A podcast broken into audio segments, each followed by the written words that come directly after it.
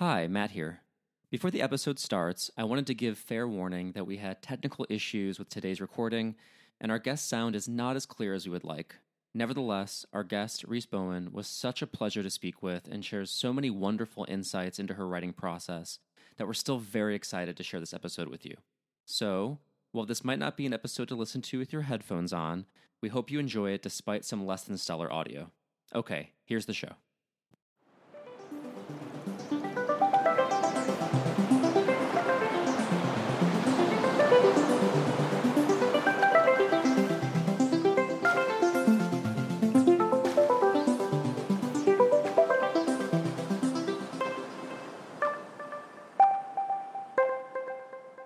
Hi, and welcome to All Things Cozy with Matt. And Jillian. We are a bi weekly podcast about everything that is warm, soft, and comforting. This week, we are so pleased to be joined by the author of The Royal Spyness and Molly Murphy mystery series. She's a New York Times bestselling author, Rhys Bowen. Rhys, welcome to the podcast. Oh, thank you. Thank you for inviting me. Yes, quite, quite the honor.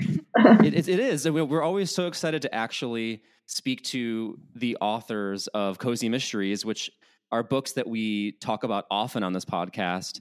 And it's always such a treat to find out um, about how they're made, right, and the, and the craft behind writing them. So thank you so much for joining us today. Glad to be. We pick, kick off every podcast with a little check in around what's making us feel cozy this week. Well, I've just moved to a new house, and um, it was sort of half furnished to start with, and the temp- it's in Arizona. The temperature was not behaving, and finally my sofa was delivered, and thermal drapes were delivered. So I can close the thermal, and I can curl up on the sofa, and that really is very nice indeed. I can even put the mohair rug over me, and then um, even though Arizona is not behaving itself and being warm and sunny, I am quite cozy. Well, we're glad to hear that. Yeah, it sounds like you know you said it was a little bit stressful move, so it sounds like you're in a really cozy spot now. So must must be nice. Finally, yes. What's what's your favorite thing about living in Arizona? Well, usually when we come, it's really bright and sunny in the winter, and I can go to the pool every day and looking out on the mount. I love the desert landscape, which is funny from someone who came from England where it's cold and rainy a lot. But I love looking out at the mountains and the cactus and the palm trees and everything. It's just very exciting landscape for me always. Do you write um, outside? Um, well, the house we've just moved into has um, a, a, room and a bathroom on the upper floor, just just the one room and the bathroom, and it has a balcony.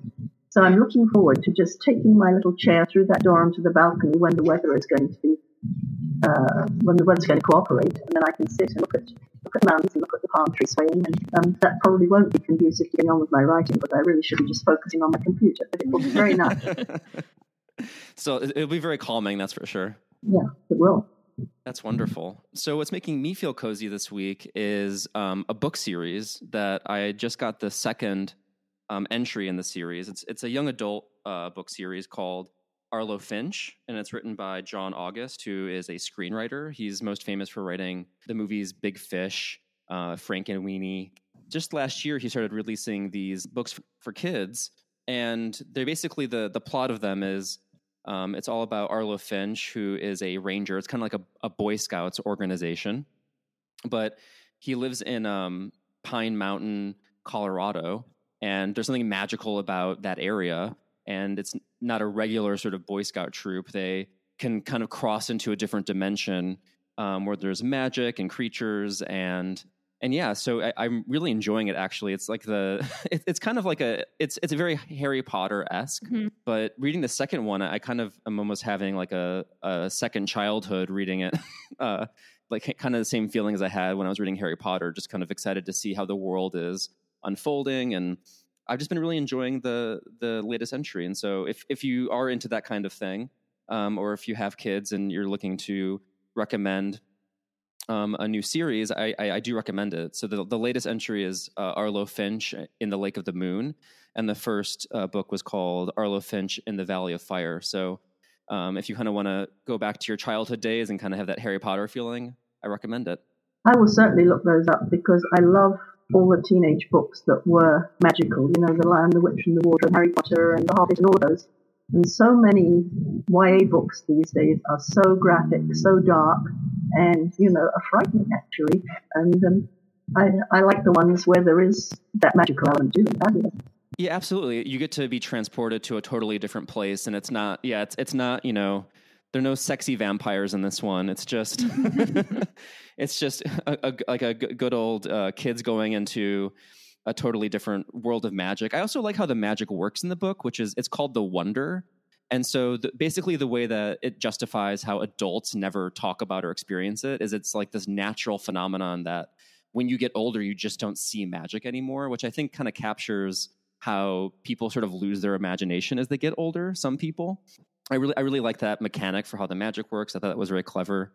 And yeah, so it's it's a it's a good entry. Plus like the the setting which is in the mountains, these pine forests in Colorado. It's it's like very calming, and I, I could just can picture it. It's a, a great location to set a series in. Yeah, well, it's nice when books offer you a safe escape, and it sounds like that series definitely does it. So I'll have, I'll have to look it up too. It sounds up my alley as well. What's making me feel cozy this week is this TV show called The Resident, and it's a it's a medical show that takes place in Atlanta.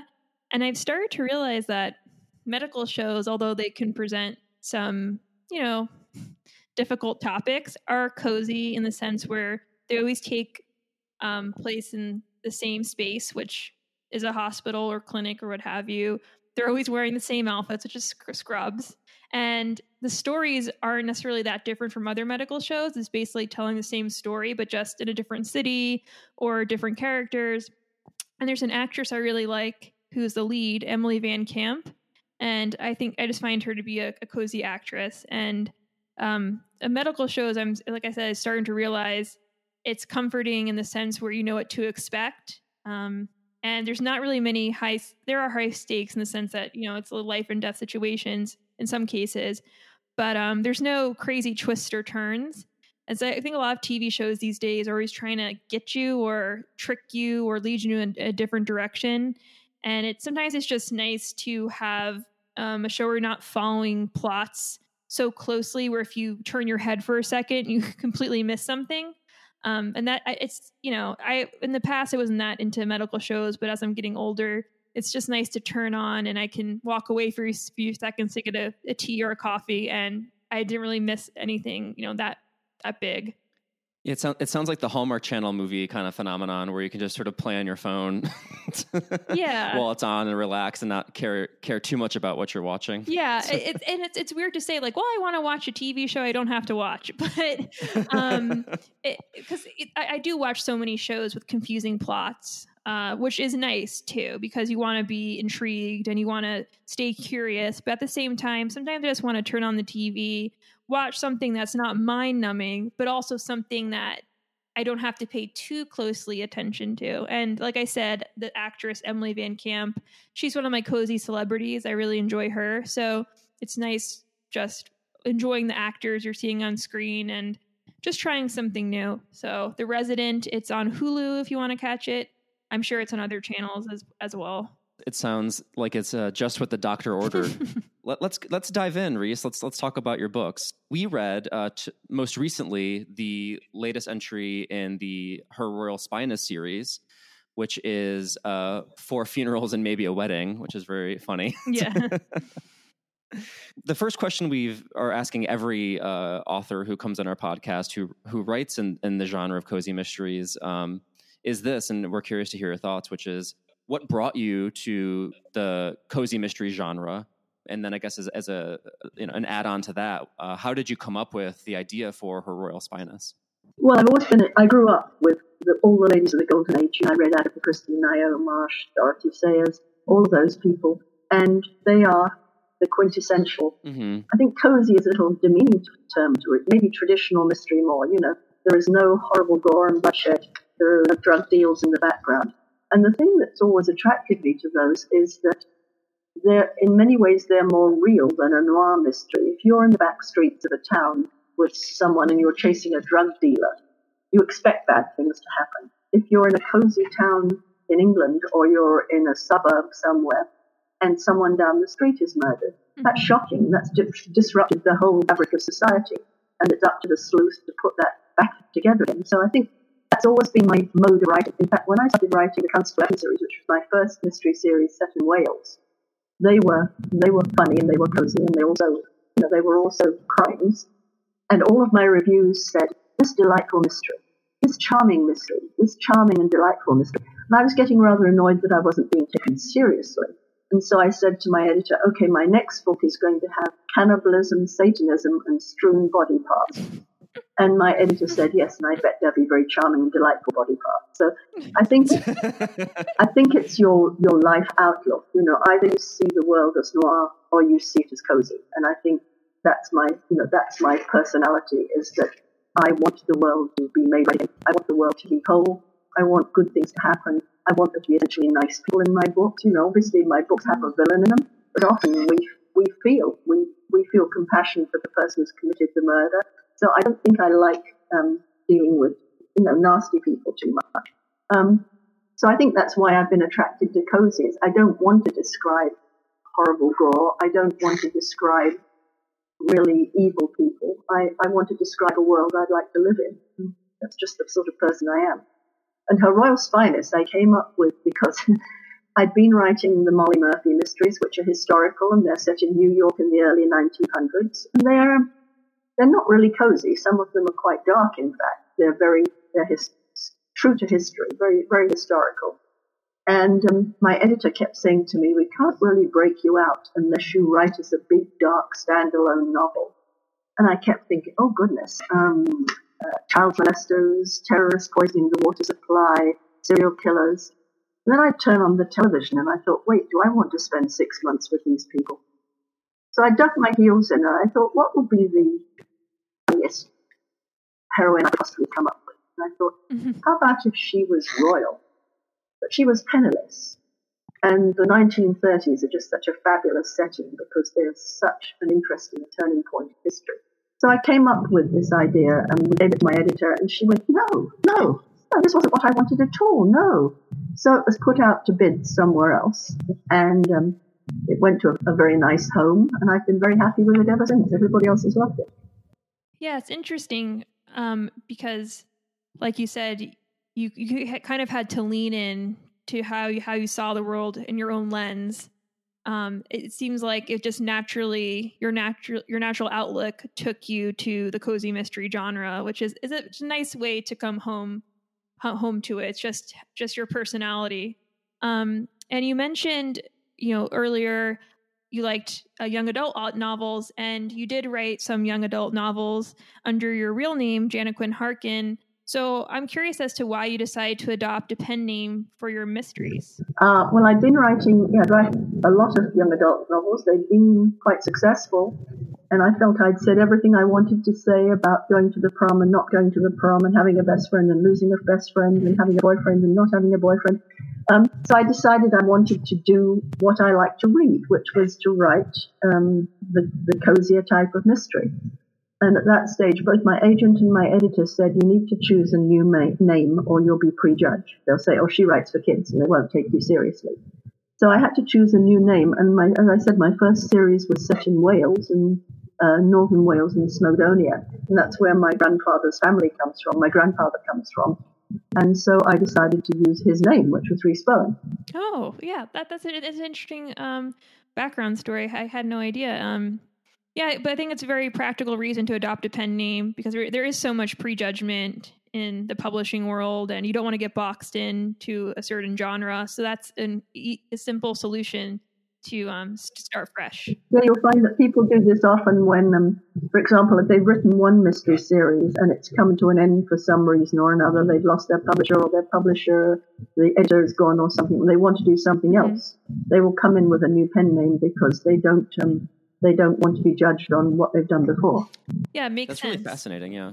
It is funny when the the whole even the name cozy mystery, right? It puts everything into it, it, it, does sound sometimes it can seem a little condescending, right? Like it's like you're in this little box of when you're writing very classical mysteries that are oftentimes more like puzzles and invite the reader to solve them with the sleuth versus like kind of dark noir, like del- deep dive into like dark criminal underworld or the the the deep recesses of the human psyche. I love cozy mysteries. It's like one of my favorite genres of books. But do you ever feel like it can feel like the authors in that genre are, are boxed in or kind of like uh, put in like a, a, ghetto? Yeah, I feel that we don't get the respect that uh, I think if you look at the the Edgars. Um, I've actually been nominated twice, so I have to say I've been, you know, I've been given my fair share of respect. But on the whole, the Edgars nearly always the nominees are the very darkest of dark books. They're twisted characters. They're um, violent plots. They're, you know, they're the sort of places you wouldn't want to go. I don't want to go to those places. it, some of them are incredibly well written, obviously, but um, I just I want my world to be a world in which I feel safe and so that that's the sort of world I write about. I, and actually, the Royal Spyness series, the thing I like about it is they're funny. They're very therapeutic for me to write. I will often call out to my husband when I'm writing, "Hey, listen to what Queen's just said," or "Listen to what this." You know, I want to sit and chuckle at the computer. I find it absolute therapy. Absolutely, I feel that way too. I mean, when I was reading um, the the latest Her Royal Spyness book, I would I really every night I would just like be so excited to dive back into that world because the characters were so richly drawn, it was so funny, and it has such a clear sense of time and place, and it, it just sort of envelops you and and, and takes you away. And and so on that point, so uh, the Her Royal Spyness series is set in uh, England in the 1930s. Um, and so it, it, has that that time and place, but also Georgie, our sleuth, is the cousin of King George V, who's um, the grandfather of Queen Elizabeth II. And so you have this these real historical characters who are uh, occupying the same space as as our hero. And so I'm curious to hear from you, like what opportunities present themselves when you're writing a mystery in this time period, and if there are any frustrations that come along with that when you write in a specific historical period. Well, of course, the the interesting thing is that she is royal and she she is cousin to King George, so um, there are plenty of real people who cross the pages of the book. Obviously, the one I have most fun with is the Prince of Wales and Mrs. Simpson because um, I love making her as, as obnoxious as she really was. and um, uh, and the fact that her mother was a famous actress, uh, I mean Georgie's mother was a famous actress, so the people that her mother meets can also be real people. Noel Coward has come into several of the books, and um, I find that fun to just have real people suddenly appear on the page because if I'm if I'm creating a character, she's living in a real world at a real time, and so real things would be happening, she might well bump into Noel Coward at her mother's party and that sort of thing. So I enjoy doing that. I really like writing about the 30s because it was called the Long Weekend, and it's this period poised between two world wars. And you would have thought that World War One, which was the most horrific war we've ever had, um, would have changed society forever. But it, it didn't. People came back from those trenches and they went back to their old way of life. In fact, the 1930 census, the biggest job, job category was still domestic servant. So people came back and they went to work in places like Downton Abbey again. So you've got this clinging to the past in many ways. Um, and you've got this complete um, division between haves and have-nots. Obviously, we've just gone through the Great Depression in my books, so you have people, um, some of the characters who still have a yacht on the Med and they're drinking champagne from someone's yacht. And then you have other people who are lining up in a bread line at one of the stations in London or holding up some sort of sign saying accept any sort of work. People lost a limb or lost, you know, who are wounded in both body and spirit from from the war. So you've got this huge dichotomy. You've also got uh, and I think, you know, all of my books, they might be funny, they might be light, but they're tied to a very real background. And the background in Europe is the struggle between communism and fascism at this time. Uh, we've only, by the book you're reading right now, Hitler has now taken over and taken control. Nobody in England believes he can laugh. They find him a funny little man. That, that, that ridiculous little man with his moustache is what they say. Um, they don't realize how much of a hold he's taking on Europe. And so I have to write with no foreshadowing at all. None of my characters can know another war is coming. Um, but gradually it seems that fascism is going to defeat communism in the western part of Europe at least. Um, but I do have this undercurrent going on that the, the, the world could be in a fairly serious state. So, you know, I have to balance those two things. Yeah, um, that uh, lends itself into my, my next question because I'm, I'm definitely into historical fiction and historical events in, in general. So when uh, Georgie is speaking with with Darcy about um, Max, Georgie's um, Georgie's mom is set to marry Max, who is described as being pally with the Nazis, and you know you really don't see historical events, uh, or at least you know especially with Nazi Germany. Um, meshed in with a, a, cozy mystery or a cozy a story with a cozy feel and i think you do an excellent job of blending those those two um, difficult historical events with um, you know a, a, nice cozy mystery. So how do you manage to strike this balance when you when you uh, start out writing the story? It is a very fine line to walk always and i'm very conscious of that especially as now we're, we're coming up to 1936 king george is going to die. Uh, the prince of wales is going to become edward viii and then he's going to abdicate and world war ii is not that far in the future. So as i go into future books um, how will I handle events which really are so uncozy you can't believe it? Sometimes in a cozy mystery, uh, when they get really, really dark, it's kind of fun to um, something really silly happen, um, out of them, you know, because Georgie's Georgie's a little bit of a fuss and she's a little bit unlucky being in the wrong place at the wrong time sometimes. So, you know, I can see her in the future. Um, uh, something funny happened. In the book before this, which was called The Magic Sprite the Secret Service, Georgie comes upon meeting a very high up Nazis and Italians um, and Prince in a villa in Italy. And she gets trapped in a room in which really dark and difficult things are being spoken. She's hiding under the table because she's trapped there. And, you know, there are all these legs around her. Someone will stretch out her leg and, and, kick her and say, I'm sorry. And, and it's, it's Georgie they're kicking. And um, you realize that she's in terrible danger here, but it, but it has to be written in a way that it's funny, too.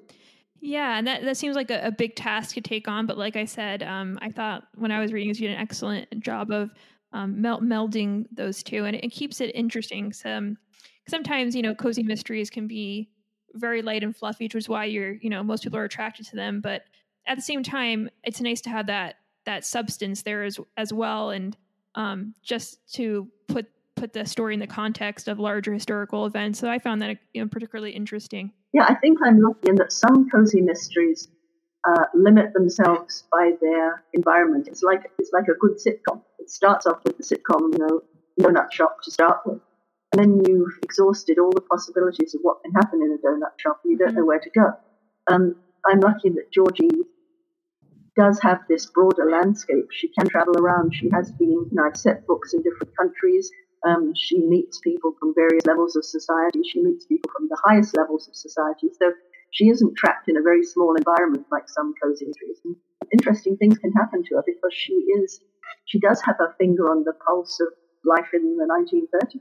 Yeah, and she gets to you know occupy occupy space in in the broader world, and I think it's always like obviously there's there's a great pleasure in getting to relive history and and learn while reading as well. I mean, I, I think reading your book, I I had kind of a similar feeling of that I had when I was watching uh, The Crown on Netflix. It was like which kind of gave me the it was like the primer for me a little bit on on that time period and world and getting to revisit those characters and and those intrigues was was really enjoyable including you mentioned the the the issue with the Prince of Wales and uh, Wallis Simpson.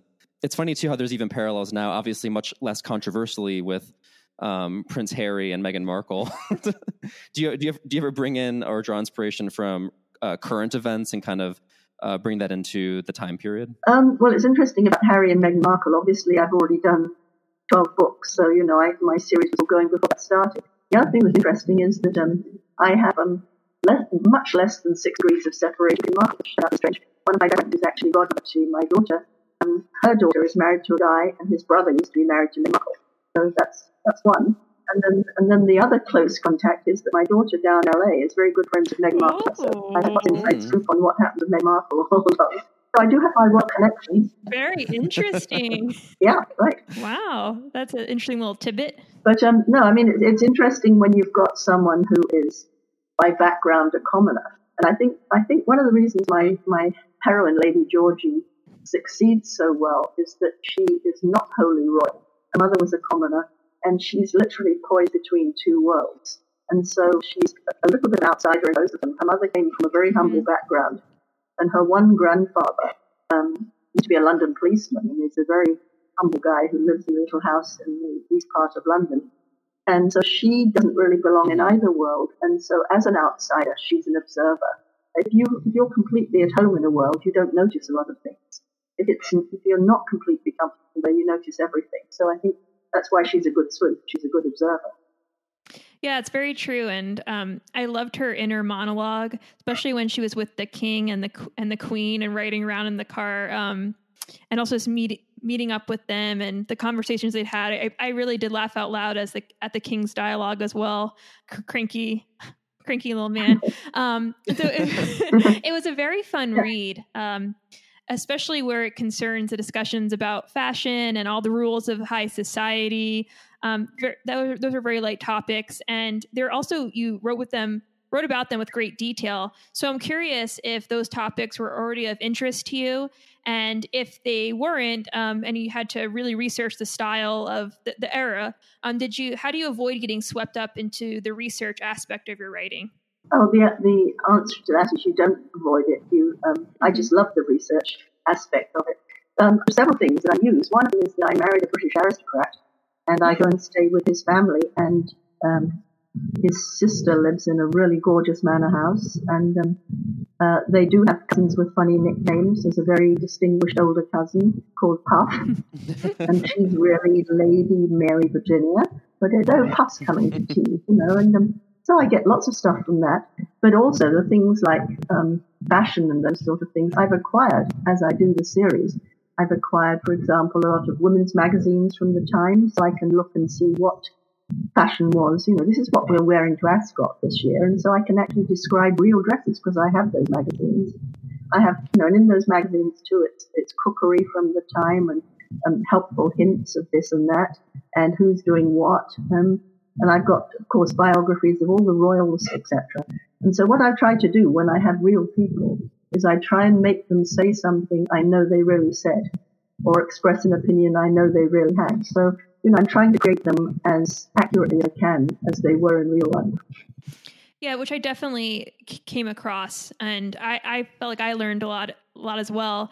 Um, and I can imagine it's very, very fun to to research those things, especially you have the, the magazines and really dive deep into that time period. I just know personally when I'm reaching researching something, there are occasions where I get so into the research that I end up avoiding the writing. But it seems like you are able to strike a, a nice yeah. balance for yourself. I re- I reckon that um, I of all the research I do, I use ten percent. But the fact that I know the other ninety percent makes it a richer book somehow. You know, I'm in London at least once a year, and um, I go to the museums, and sometimes they have exhibits of wartime fashions or this sort of fashion or you know so, something that I can use and um, and there are some things in England that really haven't changed. The part of uh, St James's, fairly close to where Georgie lives, you can go past and they still have like the gentleman's outfitters and the um, the pharmacy where you can get proper boarhead shaving brushes and things. They haven't changed since the 1800s. Yeah. Wow. It's, it's wow. great. You can really step back in time in England if you want to but I, I, am curious. I, kind of want to loop back to something you said a little earlier about the, the the sitcom nature of a lot of cozy mysteries. Because what I thought was really remarkable and enjoyable about Four Funerals and Maybe a Wedding is how organically and out of the story the the mystery came came came about. Like it, it just sort of it felt so organic to the time and place and and what Georgie was actually experiencing. Because to to give our listeners some context, um, Georgie has offered her godfather's country estate to live in. And so she goes there to start planning her wedding. And then when she arrives, she immediately notices that something is just off about the staff there. Um, and then the mystery of that estate sort of unfurls itself from there. I guess a question I have for you is: uh, Was it your intention to break free of like? Because reading a lot of, of mysteries, I there's often that sort of like inciting incident of like the murder, and that can happen so many times in the first like 50 to 75 pages that starts off the adventure in a lot of mysteries. Were you mindful of that writing it or or how, how do you approach your story so that your your writing process so that that comes about so organically? Well i don't think i've ever written a mystery in which the murder takes place at the beginning. Um, I, I, know that if you read all the books on how to write a mystery they say the, the murder should happen within the 50 pages. Well not for me. Um, I, what i do is i start off with a situation for Georgie, I think, wouldn't it be interesting if she inherits this big country house and when she gets there, um, the staff is incredibly weird. She thinks, well, this isn't normal and what's happening. And then you get this tiny hint of danger with this. Why? Why? Who doesn't want me here, and why? And what has happened? Then you gradually put pieces of the puzzle together. But I don't outline, so I like to start not knowing very much, and then uh, gradually, as Georgie's things happen to her, I don't think it's strange. And so really, I let her lead, and I just it's strange. No, I let her lead, and I just follow. And um, every every book is different. The one before that, on Her Majesty's Frightfully Secret Service, Georgie goes to this um, this house party on, on, Lake Maggiore in Italy. And um, uh, there's a, a, very interesting cast of characters there, including her mother, including a really, really awful German who is trying to seduce Georgie. And um, and I thought, well, someone's going to have to die here, and then somebody does, you know. So I'm quite surprised. Um, but I think if I planned it all out ahead of time, it would be a competent book, but it wouldn't be nearly as fun because I'm having fun.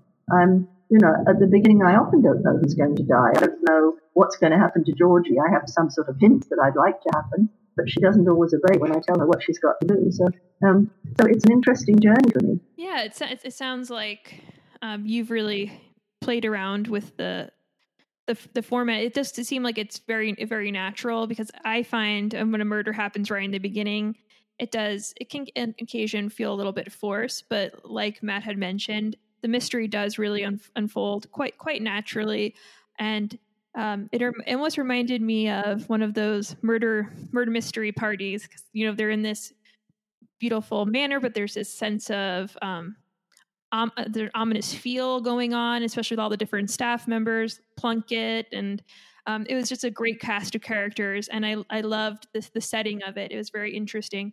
Um, so it was a nice change of pace for for me personally, and, and I think Matt as well, because um, we've read a lot of cozy mysteries where right off the gate, right off the gate, someone's someone's dead. But it was nice to set set the tone here. Well, and also if it's if it's yeah. surprising to the author, it's definitely going to be surprising to the reader.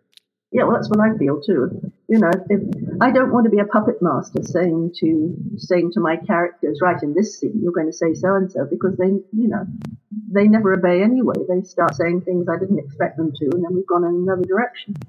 Mm-hmm. So, yeah, I, I, think for me the environment really drives the mystery, and and I've been so many different environments. You know, we've had Malice at the Palace, in which um, it was Princess Marina George's wedding, which was a real event, and Georgie is asked to sort of keep an eye on Princess Marina, and then someone's found dead, and it's based. It was based on a real um, a real person who was uh, a girl who uh, was mistress of Prince George before, and was known as the girl with the silver syringe because she took cocaine, and she's found dead there. So I mean, you know, sometimes I really based them quite closely on things that have really happened. And um, so I have a lot of scope where I can go in very different directions. It's not just always, you know, someone is found dead in the same place, and this time it's because X, Y, and Z. Um, sometimes we don't find anybody dead for a couple of hundred pages. That's just how I write. yeah, you, you you avoid the the Cabot Cove syndrome, right? Of yeah, absolutely. Yeah, yeah, it was refreshing. Yeah. It seems like your writing process is extremely organic, and I'm curious. Uh, what advice do you have for those who might be in the, the process of writing a cozy mystery or who ad- aspire to write cozy mysteries? I think the advice that I give to anybody who writes any sort of fiction is you have to love the place you're in. I mean, if you want to write about a knitting shop, it should be because you love to knit and you love to be around people knit. So I think if you love what you do, it comes through on the pages and you're having a fun time. If I laugh, I know my reader can laugh.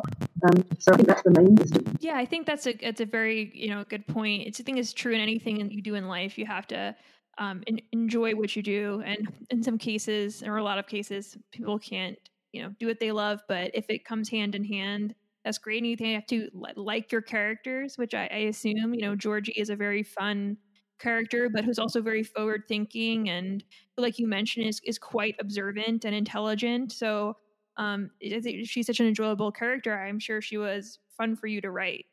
Yeah, and I think also you say she's observant and she's intelligent, but she's also quite vulnerable. She doesn't really have mm-hmm anybody in the world she can rely on until at this stage she's finally going to marry Darcy. But until now, she's been pretty much alone because her brother and her dreadful mm-hmm. sister-in-law Fig um, really made it clear they don't want a family home. She has no money of her own, and her friend Belinda has lived, lived very wild life. So she is someone who doesn't really have much backup. She's now got the grandfather too that she's reconnected with.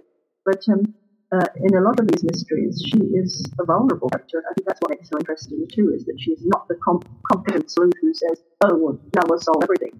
It's like, "Oh goodness, something terrible has happened here, and I wonder what it could possibly be." Yeah, she's even a little bit. Speaking of vulnerable, she does have also a sense of insecurity. She, you know, she's talking to um, Belinda about how uh, she doesn't think she would look great in this wedding dress, and she worries she's going to trip down the aisle. She doesn't want the king and queen to be watching her going walking down the aisle, and that was also a nice quality to have because it makes her very real.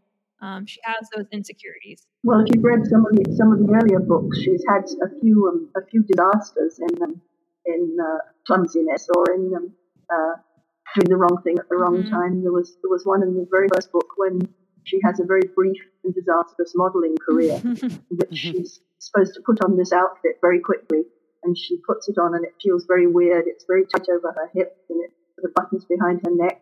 When she tries to walk out, she's taking tiny little steps. And then she realizes that actually it's culottes and she's in half of it. oh man. That's amazing. Well, anyway, when my editor said this, she said, I think we need to take out that scene. It's just too unbelievable. And I said, it happened to me. That was my brief and disastrous modeling career. yeah, you can't argue with that. well, well, what's next for Georgie? As we know, that we hope by the end of this book that she gets married. So the next book is going to be um, her honeymoon, which is going to be in Kenya, in Africa.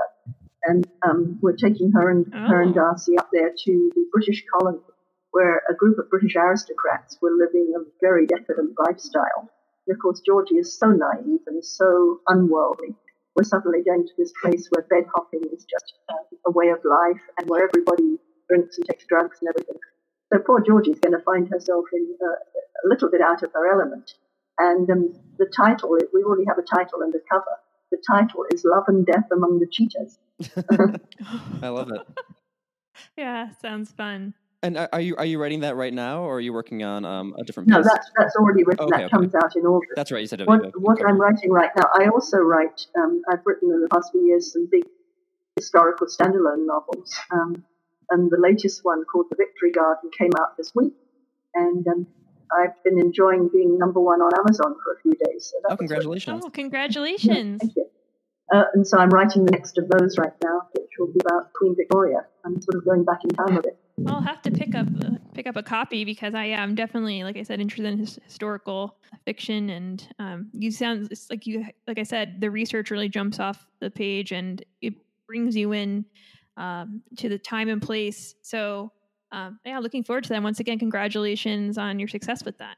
It's, it's been such a pleasure to chat with you. Thank you so much for joining us today. Well, I've enjoyed, I've enjoyed it too. I, I, I say I'm, I'm always a, a person who enjoys chatting. My, my husband always tells me it's hard to shut me out. So sure. We can listen to you all Yeah, day. No, exactly. Um, and and so, where can people actually follow up with you online to hear about the latest book that's coming out, or connect with you on social media? Well, I do have a website, which is just www.rhysbowen.com. But if you want my daily um, news and musings and thoughts, um, I would suggest my Facebook page, which is www.facebook.com and then it's slash Rhys Bowen author.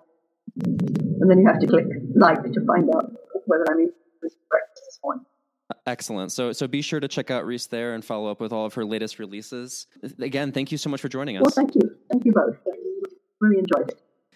if you're listening back to this episode, uh, there might be an issue with the audio because we were using some new apps at the time and It's a work in progress. it's a work in progress. So the candle review. So today we are burning a trap fragrance candle. And I love the name. I, I think of like trap queen, Yeah, trap music. trap music. Yeah. Is that the phrase? yeah. Trap, like trap house, Oh, like a trap house. You know what I mean, I'm Julia? very from. I can't know me my trap music. It's a trap fragrance candle. And uh, the scent is number 25, Lavender de Provence. Oh, so you sounded very French. The reason I have this candle is uh, our former guest and friend of the podcast, Sean Brewster, put these candles on his Instagram as kind of a, a joke.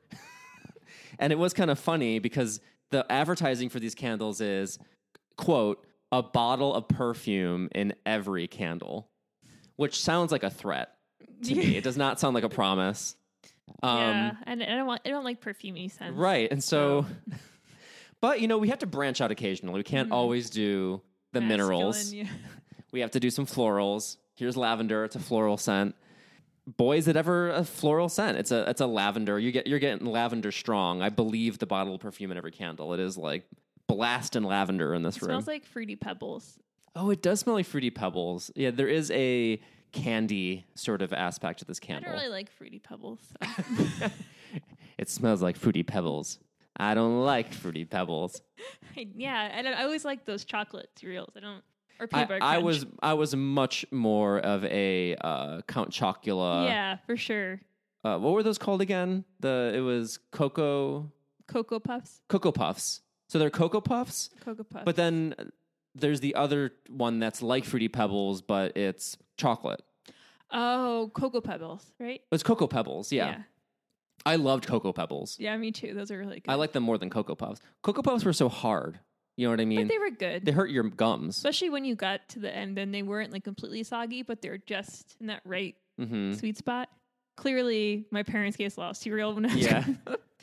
yeah, I remember we, we had friends come over and they were allowed to have cereal, and they were like little crack addicts. hmm And I, that's how if you know I ever have kids, I'm gonna give them all the cereal they want because I don't want them to be the kids who go over to someone else's house and like their eyes are glazed And just over lose control. and lose control. Yeah. Yeah. it's no no offense. I don't want to shame any parents who don't give their kids cereal.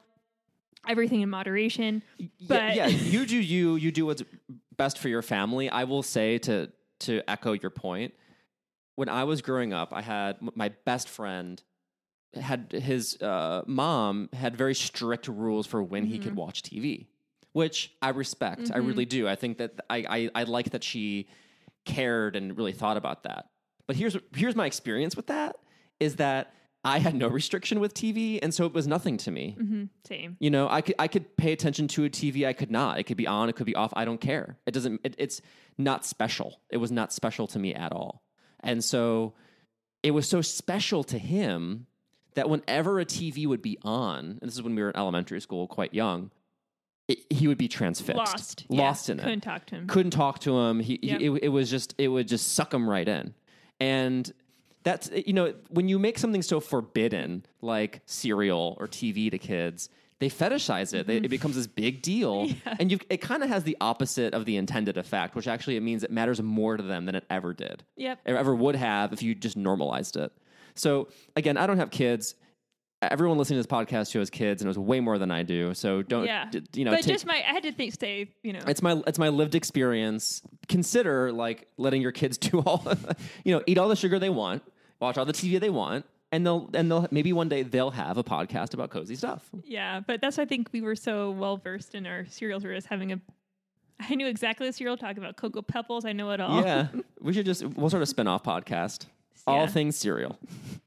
Anyway, this candle. I mean, it's just not my Cup of tea. cup of tea. I I, I, I feel like our, our go to with these sorts of candles is bathroom. I'll put this in the bathroom. It'll it'll make the bathroom smell not like a bathroom. But what positive thing I guess I'll say about it is that it does bring up some spring vibes. And if you Oh, yeah. want like an, a, I wouldn't say it's a clean scent, too perfumey for that. But if you want to shift from your winter scents, this might be a good hmm step in that direction. But I will have to say, I want this candle off. I want it. I want it out. So, um, no fruity pebbles for me. I'm gonna have to say I'm going to give it zero wicks. Zero wicks is a harsh one. I think it's doing what it meant to do. It's giving me a bottle of Yeah, perfume. I I'm going to give it half a wick. Yeah, because you know, if you really like the scent, then it it does its job. It was a good throw. Yeah, it's making me feel a little sick. But yeah, so for that reason, I'm going to say zero. Yeah, half a wick rating. Uh, burn at your own risk. All right, so that does it for this episode. Um, before we close out, we have a shout out. I re- received a lovely Facebook message from Stephen Tuggle on Facebook in late January, and he sent us just a really sweet message. Um, you know, uh, saying that he enjoyed the podcast. And we really appreciate those kinds of messages. Keeps us going, and it's just nice for someone to take out the time in their busy day to write us a nice note. So I just want to thank Stephen for that. Yes, thank you, Stephen. Yes, thank That, you. It was really nice to read, and we always love it when you reach out to us and um, share share what you're enjoying. Mm-hmm. It always feels good. Um, and if you are also in that mood, we'll never say no to an iTunes review. That's five stars, so we'll read it even out loud on the podcast. So Mm-hmm. if you're in the mood go to iTunes and leave us a review. We always appreciate it. Um, that does it for today. Had a really informative interview with Rhys. It was really great chatting with her. Yeah, thank you again. Yeah, thank you, Rhys, for coming on uh, and talking to us about your craft. And we'll be back in two more weeks. Until then, stay cozy.